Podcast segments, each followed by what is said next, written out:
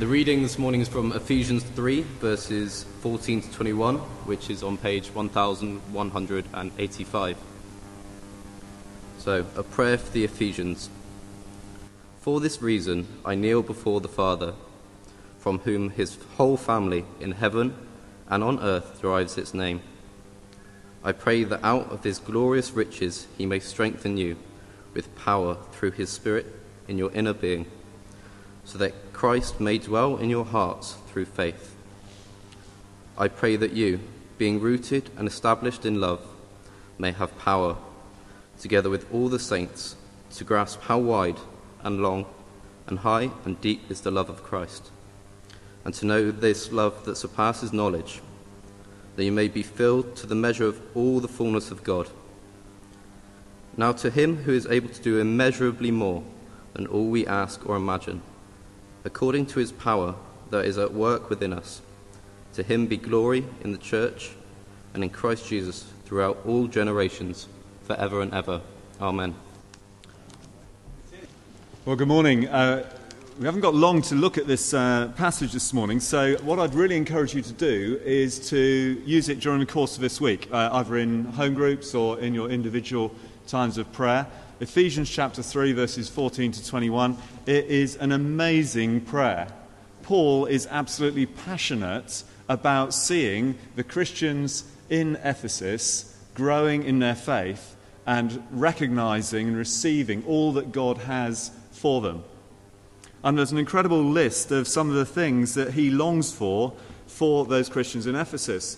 He speaks of the glorious riches of God. He speaks of Christ dwelling in their hearts, residing in their hearts. What a picture that is. He speaks of a love that surpasses knowledge. And his desire is that they are filled to a measure of all the fullness of God. And it's uh, good use of time to actually reflect on that. What do those things actually mean? He desires the very, very best for that Christian community and he cries out for one who can do immeasurably more than all we can ask or imagine. Now, as I was uh, reflecting on that, I was taken back to uh, Fridays and five o'clock and Crackerjack. Now, some of you are thinking, what? But if you're roughly my age or slightly older, you may remember Fridays, 5 o'clock, and Crackerjack. And there was uh, a game that was played there. I can't quite remember the details, but basically you had to answer questions and you got loaded up with prizes. And you had to carry a whole load of, of prizes. And I think if you got a question wrong, you got given a cabbage for some reason as well. And if you got three cabbages, you lost the game. But I was thinking of the image of this person loaded up with gifts. And that's what it's like as God's people that we're loaded up with gifts. There's so many good things that God has given us. And Paul's desire was that the Christians in Ephesus and that we too might be just overloaded with those gifts. But actually, if we're overloaded with things, we're not actually going to be too much use if we just keep those things to ourselves. We're just wandering around under a heavy weight of things. Actually, those things are meant to be shared. And so that's true with our faith, and the riches that we know of God ourselves are to be shared with others. Hence, this initiative, which is called Thy Kingdom Come, which the Archbishop of Canterbury has uh, spearheaded and highlighted. We're just going to watch a short video with the Archbishop. It, uh, very impressive, actually. He's out there in his running gear, running around the streets of London, and uh, he tells us a little bit about Thy Kingdom Come. There's a number of ways in which we're looking to engage with this uh, call to prayer. One of those is uh, starting a week on Monday, so what's that, Monday the 22nd. We're going to have some early morning times of prayer here, 7 o'clock in the morning uh, for half an hour, a brief reflection at the beginning of each session, and then time to pray, looking outwards to the community and looking outwards and thinking of those friends we have who don't yet know Christ. So that will be uh, in the uh, foyer area from a week on Monday. So that's one opportunity to come together to pray. Also, in the pews, you will find um, some bookmarks and some prayer bands. Those who were at the men's breakfast yesterday, don't worry, I've now found my prayer band. It's all right. And these prayer bands, the idea is that you think of people you know, people you come into contact with. It may be family members, it may be friends, it may be work colleagues, maybe people you meet at the school gate. Think of those folk who don't yet know Christ. And for each of them, just tie a knot in this band. And uh, probably say encourage up to five knots in the band. And then either wear it around your wrist, or perhaps place it in your Bible, uh, stick it to the fridge, have it somewhere fairly obvious where you will see it regularly, and it will be a prompt to pray for those individuals. And over these coming weeks and months, really encourage you to be praying for those individuals that they might come to know Christ, that they might come to know some of the riches that Paul writes of and prays for in his prayer in Ephesians 3. So, uh, do encourage you to use the prayer bands. Um, in, on the bookmarks, there's space to write down the names of those people you're praying for. And again, to have that somewhere prominent where you'll see it and be reminded and prompted to pray. And of course, we can do that in a variety of different ways. We can do that as individuals in our own prayer times. We also like to really encourage you in terms of prayer triplets. There are many folks here who are meeting with a couple of other people or sometimes in quads and praying for one another. And it's great to be able to pray for one another, but it's important also that we're looking outwards towards the world and outwards towards those we know who don't yet know Christ. So we're encouraging prayer triplets specifically to be praying outwardly and for those friends and contacts. And also in our home groups over these coming weeks. And during the month of uh, June, there'll be opportunities for us to come together on a Tuesday evening here to be encouraged and equipped and empowered to share our faith with greater confidence. A lot of us, myself included, don't always find it easy to talk about Jesus in the natural environments when we're with our friends or in our sports clubs or wherever we might be. And so we've got various people who'll be helping us uh, with that um, over those Tuesday evenings during June. More details uh, on that will follow. But uh, those are just some of the ways we can engage with this pledge to pray, Thy kingdom come.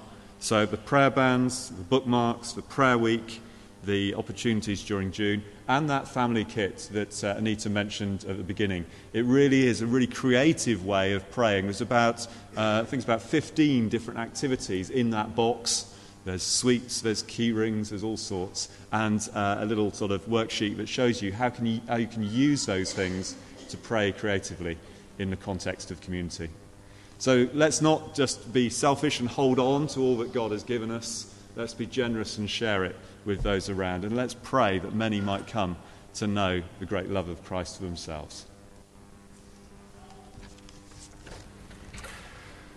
Well, if you've got a leaflet which uh, the Building for Life team have produced, you'll see that there is a photograph of these windows. These are windows that uh, are of our church. As you look round, Chris Dobson's done his magic and made it possible for us to see these windows in, I won't say a new light, but they are magnificent and show something of the light streaming in. It's the light of God's love shining upon us. These are original windows that have been here for almost 200 years and they've been looked through by generation after generation onto a changing world. And those uh, generations that have worshipped here over those years have made changes to this building that are being relevant to that changing society and the opportunities to be a church that speaks of today in whatever culture they were in. But I took that image as reflecting a window of opportunity that we have what kind of building is needed that speaks of life in the 21st century and speaks into the life of the 21st century? And many years ago now, not all of you were involved in this, but we had a major consultation of the whole church and of people outside the church, asking people what kind of church is needed for that vision of a church that speaks to the world today is needed. And as that vision has emerged, certain plans have taken shape, been refined and reformed over many different, different changes that have happened. We've prayed that God would reveal His purposes and His plans for us. And as the builder of everything, we can trust Him as we go forward. The Building for Life team has sought to work with architects to discover how that vision can be expressed in the potential that we have in this building with all its limitations to adapt it and to make it ready for the 21st century. And this window that we have now is a window into the future. And I want to spend a few moments speaking about that under four headings. It's as if the window has four panels. Four panels of glass. One is vision, the second is partnership with the poor, the, second is, the third is resources, and the fourth comes under the heading of surrender. Let me first of all talk about what the vision for this reordering is about. We looked at this in the annual church meeting, we talked about it a lot. But it comes under three headings community, creativity, and Christian spirituality. Community, that this building might be a building for the community and a gift to the community. You know, one of the things that I had a crazy moment thinking was when it's all finished, and if we had a few thousand pounds left over, I would love to get a company, and I've seen this in the Audi garage uh, on the uh, M4 in South Wales when it first opened just outside of Cardiff. A massive ribbon going over the side and the ends with a big bow on the top of it that we could tie and offer this building as a gift, a new gift for this community. It is, as Mike said in his presentation, a hub of life at the heart of this community. It's a, a place that has a sense of being used by the community and builds a community life, our fellowship together. Secondly, it's a place where creativity can flourish and be celebrated. It's adaptable enough to be able to free us to express worship in many different ways, using the flexible space with chairs instead of the pews to enable that to happen. And many ways that creativity, which is latent within so many people here and those to come, can be facilitated. And thirdly, a place where Christian spirituality is at, is at its heart. In our week of prayer, in the beginning of this year, perhaps the most powerful prayer on the prayer board that was expressed was May this place be a house of prayer for all nations. I really believe that is God's call for us to become more and more a house of prayer so that people can find peace and encounter God in their busy lives so that when we invite them to come and see, to come and find Christ, they may encounter something of his life in the vibrancy of the worship and in the solitude of his peace. I'd like us to try to think for a moment now about how this vision can be, is being translated. And We've got drawings, and you can see them outside there, and plans and things, and visualizations of what the front, the new building at the front will be, and the new building to the side, the grace room there, as we're going to call it. WG Grace, but also God's grace. that looks out onto the cricket field. But I wonder uh, if, uh, if, if, Paul can just sort of do a bit of magic here. He's brought some, uh, some visualizations that can help us to see something of the nature of this church. This isn't exactly what it's going to look like, but it gives you a flavor. I would want to say it's going to look even more wonderful than this. So what, uh, you can see the plans that we've got there, and you, it's too small to see, but they're on your document as well. Uh, and then inside, and I wonder if we can just turn the lights off here a second. This is a, a reconstruction of Christ Church the chairs, we've yet to discover, uh, decide what exactly, which chairs we're going to use for this. But you can see that, that the openness of that arrangement allows us to be very flexible in what we're doing. The light coming through, so you know we're having to keep the side balconies, but they will be used much more flexibly with space for people to meet and just keeping the front row of balcony uh, pews. There's flexible screens that will be able to slide back and open up so that we can use that welcome space in lots of different ways as well. What's the next one, Paul? Just a different angle on it with a light shining through. I'm sorry you can't see it too well. But there are many different parts of the church. Are we able to do a bit of a, a run on the, the internet thing? Is that going to work? Oh, here we are. This is, uh, this is the bird's eye view.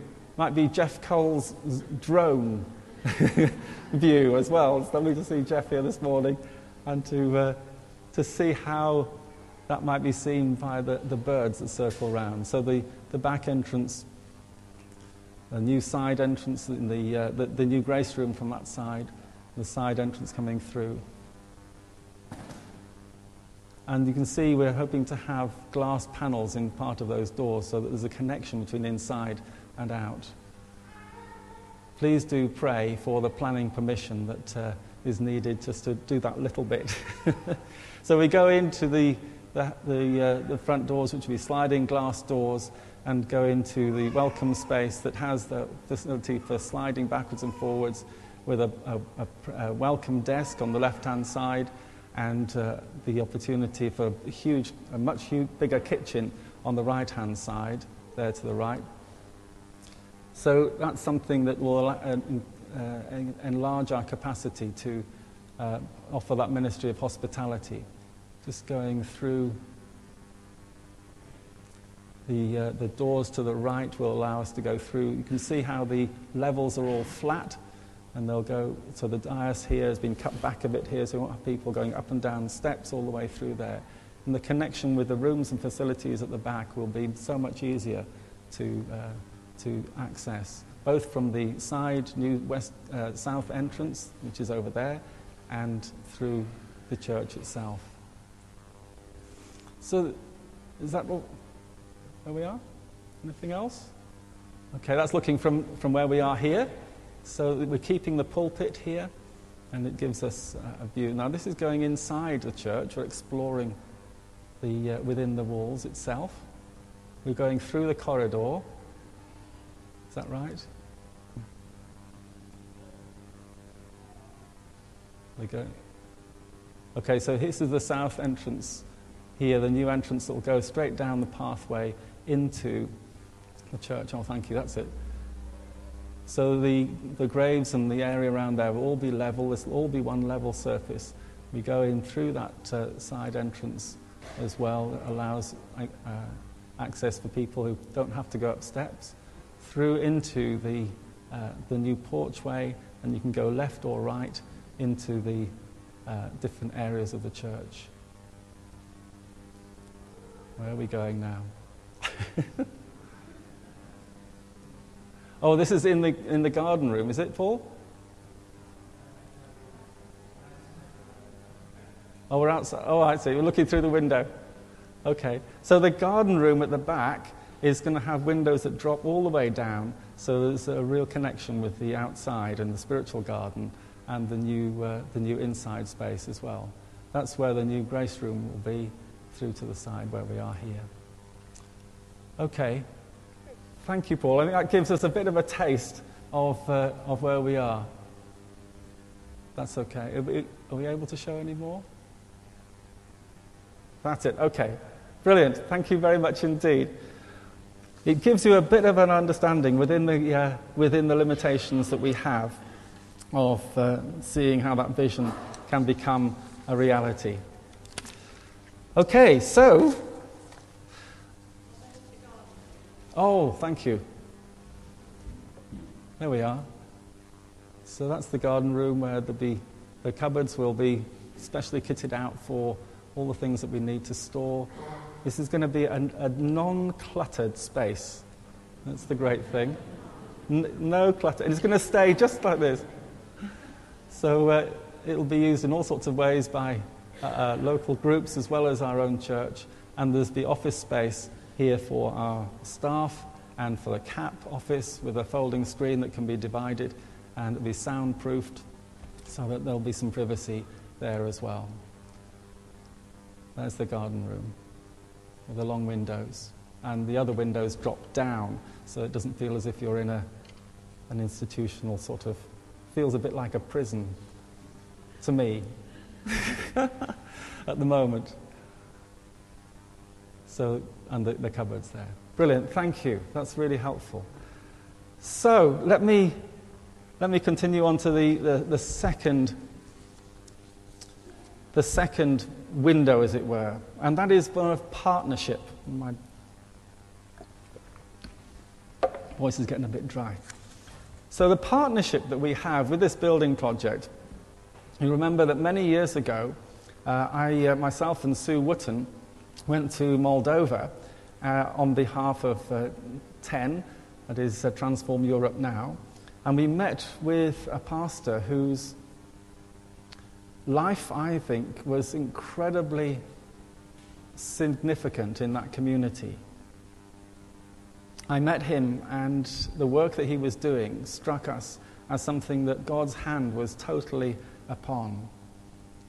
And when I was talking with him, his name was Misha. This is Misha in, in his vineyard.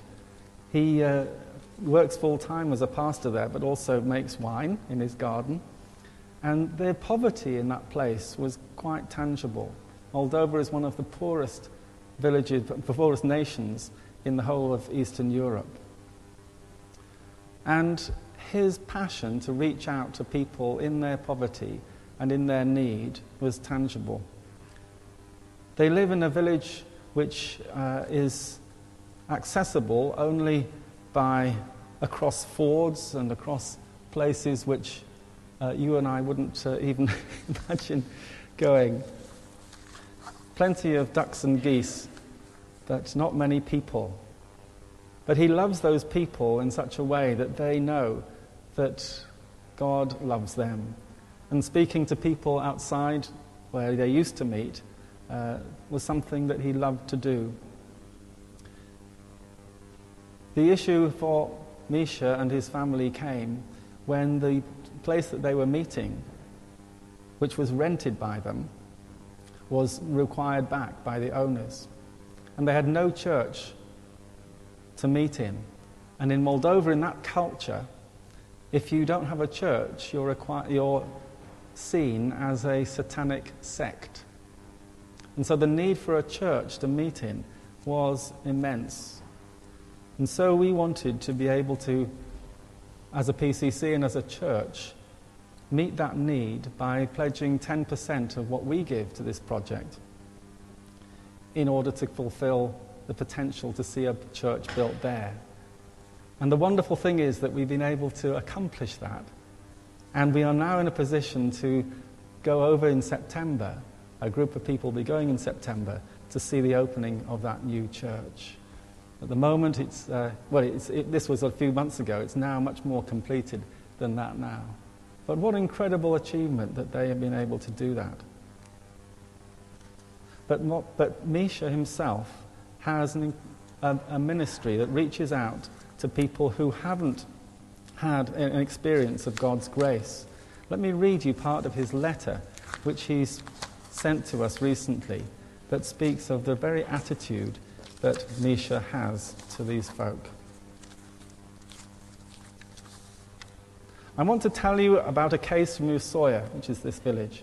One day I went to the construction site where the church was, and at one edge of the site there are trees that the day I saw that some of them, that day I saw that some of them were cut. The trail was leading to the yard where a family with young children lives. The father works abroad and they were left without any firewood. Well, a week later, we loaded a minibus with firewood and took it to this family's house to help them. Christina, this is the mother's name, thought I was there to rebuke her for the stolen wood. But then, when she saw the firewood donation, she started crying and couldn't believe her eyes. I told her that this is what God teaches us to do. I told her that God loves her and she told me that she was raised in a monastery. but please pray for her too, that she will get to know the true God. That is a, just a, a window into Misha's ministry. And anything that you would like to pledge, to 10% of that, if you would opt to do that, will go to continue Misha's ministry in Moldova. The other partnership that we're really excited about is that with the Christchurch Junior School. And for the time that we're out of this building, we will be able to worship in the junior school and use the wonderful facilities that they have. This is a meeting that we had in their hall, and it becomes a space that we'll be able to squash into. It'll be quite cozy, I think, but it'll be a, a great space to be. And we'll have all our music and, uh, and visual stuff in the same way. But we'll also have the use of rooms and the facilities in that for our children and youth work too. And Pippa, who was here, the head teacher, who came, you remember, uh, and we prayed for her at the beginning of her headship, she has opened her arms in welcome to us. And they're not going to charge us for anything of the facilities of that school. We're so thankful and so grateful to that. So that will build our partnership in many ways with the junior school when we are over there, when the new work begins. And thirdly, I just want to move on to how we might resource this project.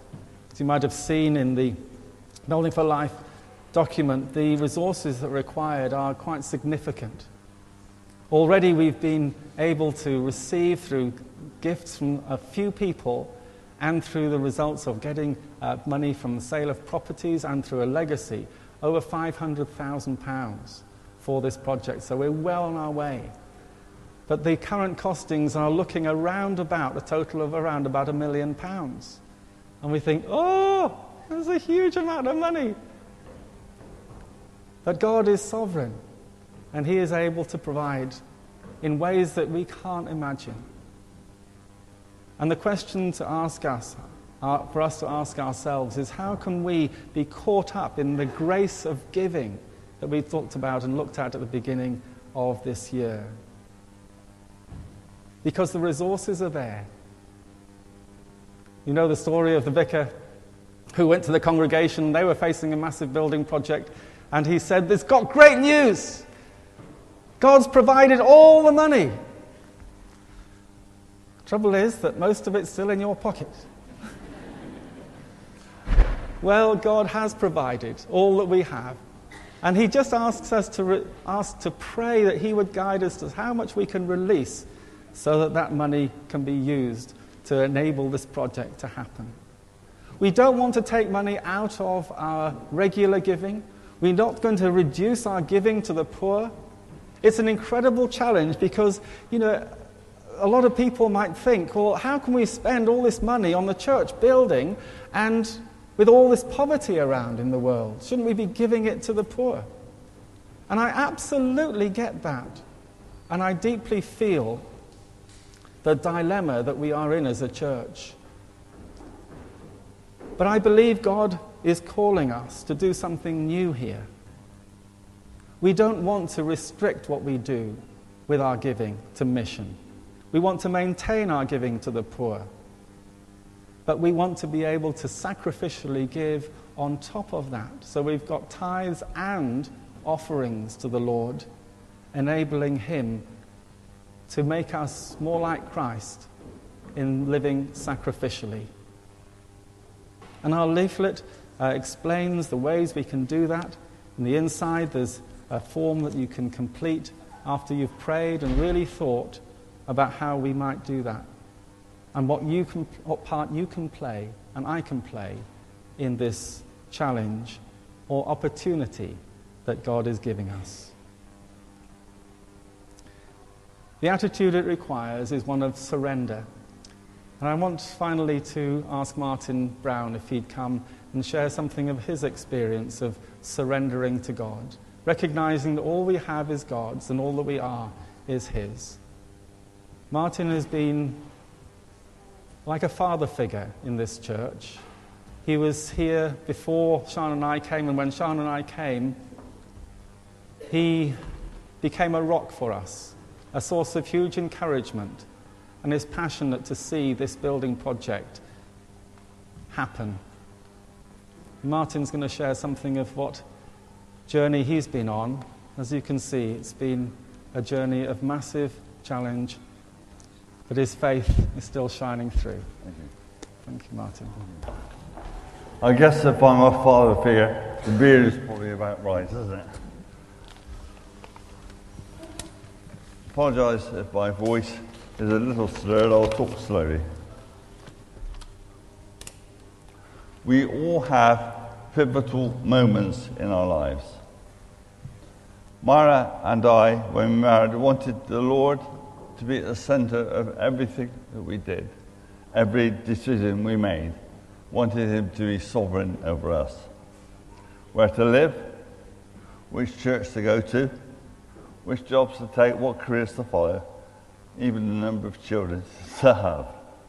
And He has blessed us abundantly. And there are specific moments in our lives, pivotal moments linked to Christchurch. And the first one was when we turned up in 1980 in this church. The church itself had pews all the way to the front door, and there were choir stalls in the back here. Some of us will remember that, won't we? It was a morning service, and we came in here with three boys and a nine. And those of you who remember, at the end of each pew, there are little swing doors. And halfway through the service, boredom set in, not just for the boys, but for me as well, actually, but um, it was a bit stuffy, to be honest. They started banging the doors, bang, bang, bang. And so we got shh, really nice welcome. Um, uh, I jest. So we left, but we knew that morning that God wanted us here. 1980. On our way out, across the, the uh, school playground as it was then, someone came up to us and she said, Would you like us to start a crèche for your three year old? We said, Yeah, great. And so we came back, we discovered there was a Sunday school, so the other two went in there and we joined the church. And we felt this was right. This was the right place to be. And if I thought that 37 years later I'd be standing up here in front of you guys, you could have blown me over a feather.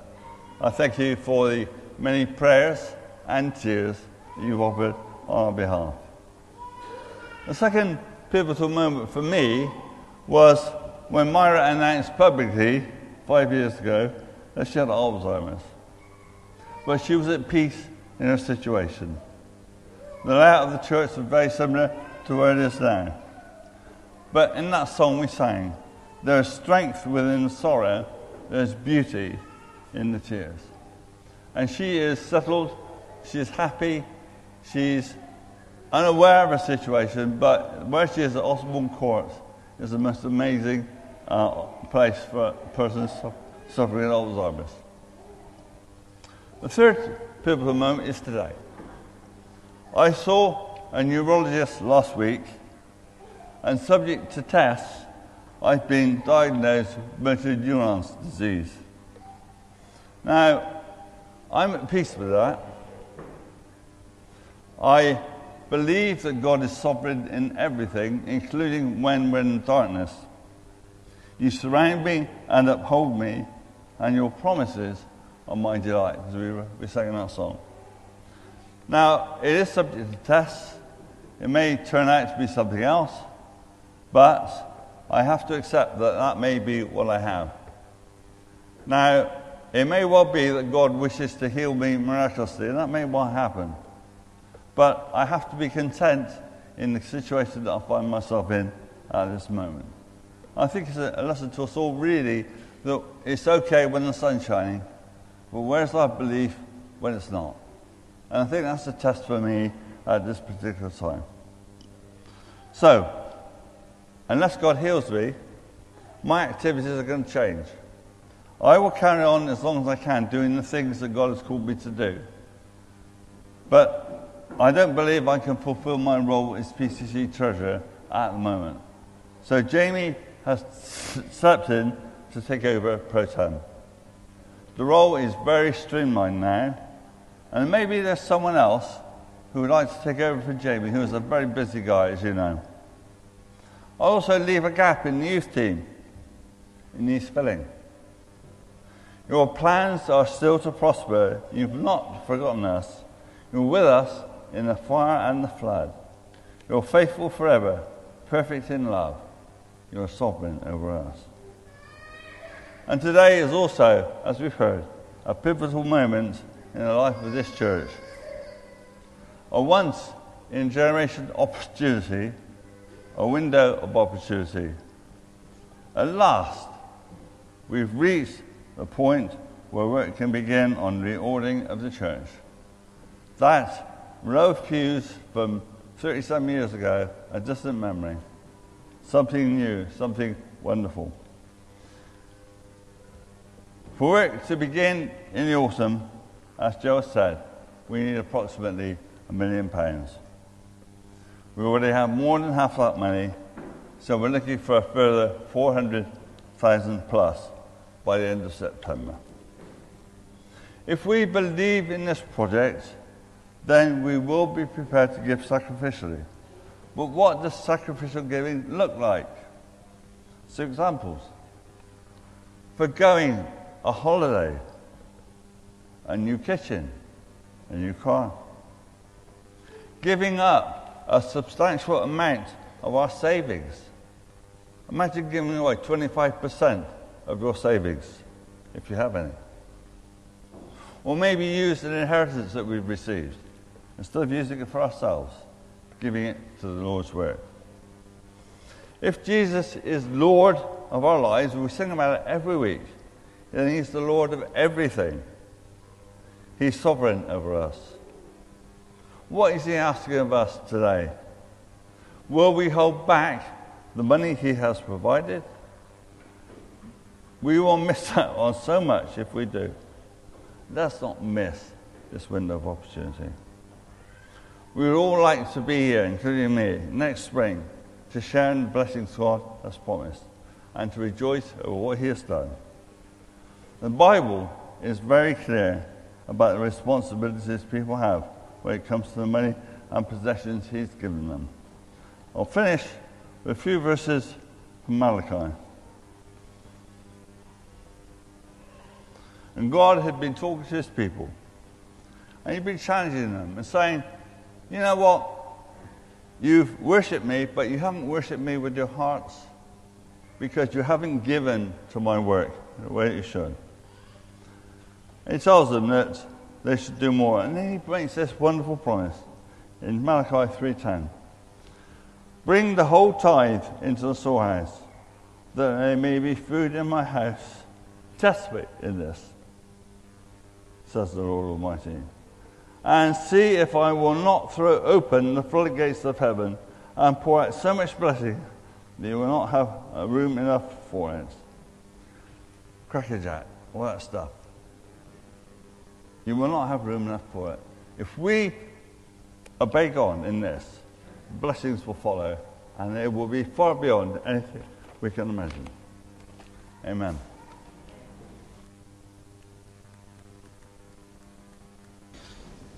We're going to pray in a minute. Two things before I do. One is that I had no idea what the reading this morning was or what Paul was going to speak on before I prepared these prayers, but that's what God does, as you will see. And the second is you've been sitting down for a long time, so how about standing to pray together? So why don't you stand up and then we'll pray? Let's join in prayer together. Heavenly Father, we stand in awe of your greatness and your love for us this morning.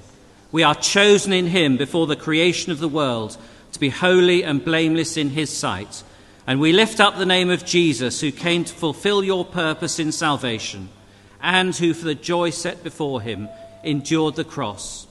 We stand this morning as witnesses to your great love in Christ, ransomed, healed, restored, forgiven. We declare to one another and to all people that you are our God and that we love you. And in this place of worship this morning, we honour those who have gone before us. We give thanks for those who have heard your calling and in faith established this church and this building. And as we look at the headstones outside and the plaques on the wall, we see a whole gathering of witnesses who, prompted by your Holy Spirit, have dedicated themselves to the proclamation of the gospel of our glorious Lord Jesus Christ. And while they are now in glory, their legacy lives on in this place, in a thriving, worshipping community, together learning what it means to live life in all its fullness, in a worshipping community reaching out to those in need of your love and your touch. Father, we pray that you would build your church here as we claim this place and this community for Christ. And as recipients of such a great legacy, we pray that we may be equipped to minister in our community, in our day, equipped in lives prepared for service, equipped in love to reach out and touch those in the name of Jesus, equipped with the resources and the buildings to enable your will to be done here as it is in heaven. May our legacy to the next generation be a harvest of righteousness, a harvest of lives reborn in the Spirit of God, a place of worship to witness and serve this community of Downend through the whole of this new century or until the Lord comes. And Father, today as we set out on this monumental journey of faith, we pray for your presence with us. We pray that you would go before us. We pray that you would guide and equip us for all that lies ahead. We pray for all those who are involved in planning and deciding the details of what needs to be done. We ask for sensitivity and wisdom as they discuss and they decide. We pray for all who are part of this church Give us the gift of prayer. Give us the gift of vision. Give us the gift of generosity as we each play our part. Touch our hearts and our lives as together we participate in this wonderful grace of giving and this grace of praying. Move among us in power. Stir us up. Set our hearts on fire so that as Paul boasted of the churches in Macedonia, so too praise will be given to your name through our love, our faith, and our obedience to your calling. And Father, we just want to pray for those at a particular crossroads in their lives this morning. We want to pray for Iona. We want to pray for Bryony. We want to pray for Martin. Lord, we have seen people who have seen extraordinary blessing in recent days. And as these three take time to reflect on what they have experienced and absorb what they have learnt, we pray for your protection on them, that they may be able to encourage us. And Father, particularly for Martin, we thank you for his example, for his gift of encouragement, his wisdom, his love for you, and his love for us. And now, in his time of need, we want to pray for him. And we, we remember those words that Jesus told in that story when he said, Well done, good and faithful servant. And as we pray for Martin, we want to pray that prayer that we have already read this morning that was prayed for the Ephesians, that out of his glorious riches he may strengthen you with power through his Spirit in your inner being, so that Christ may dwell in your heart through faith. And I pray that you, being rooted and established in love, may have power together with all the saints to grasp how wide and long and high and deep is the love of Christ, and to know this love that surpasses knowledge, that you may be filled to the full measure with all the fullness of God. Now, unto him who is able to do immeasurably more than we ask or imagine according to his power that is work, at work within us. To him be glory in the church and in Christ Jesus throughout all generations, forever and forever. And all God's people said, Amen.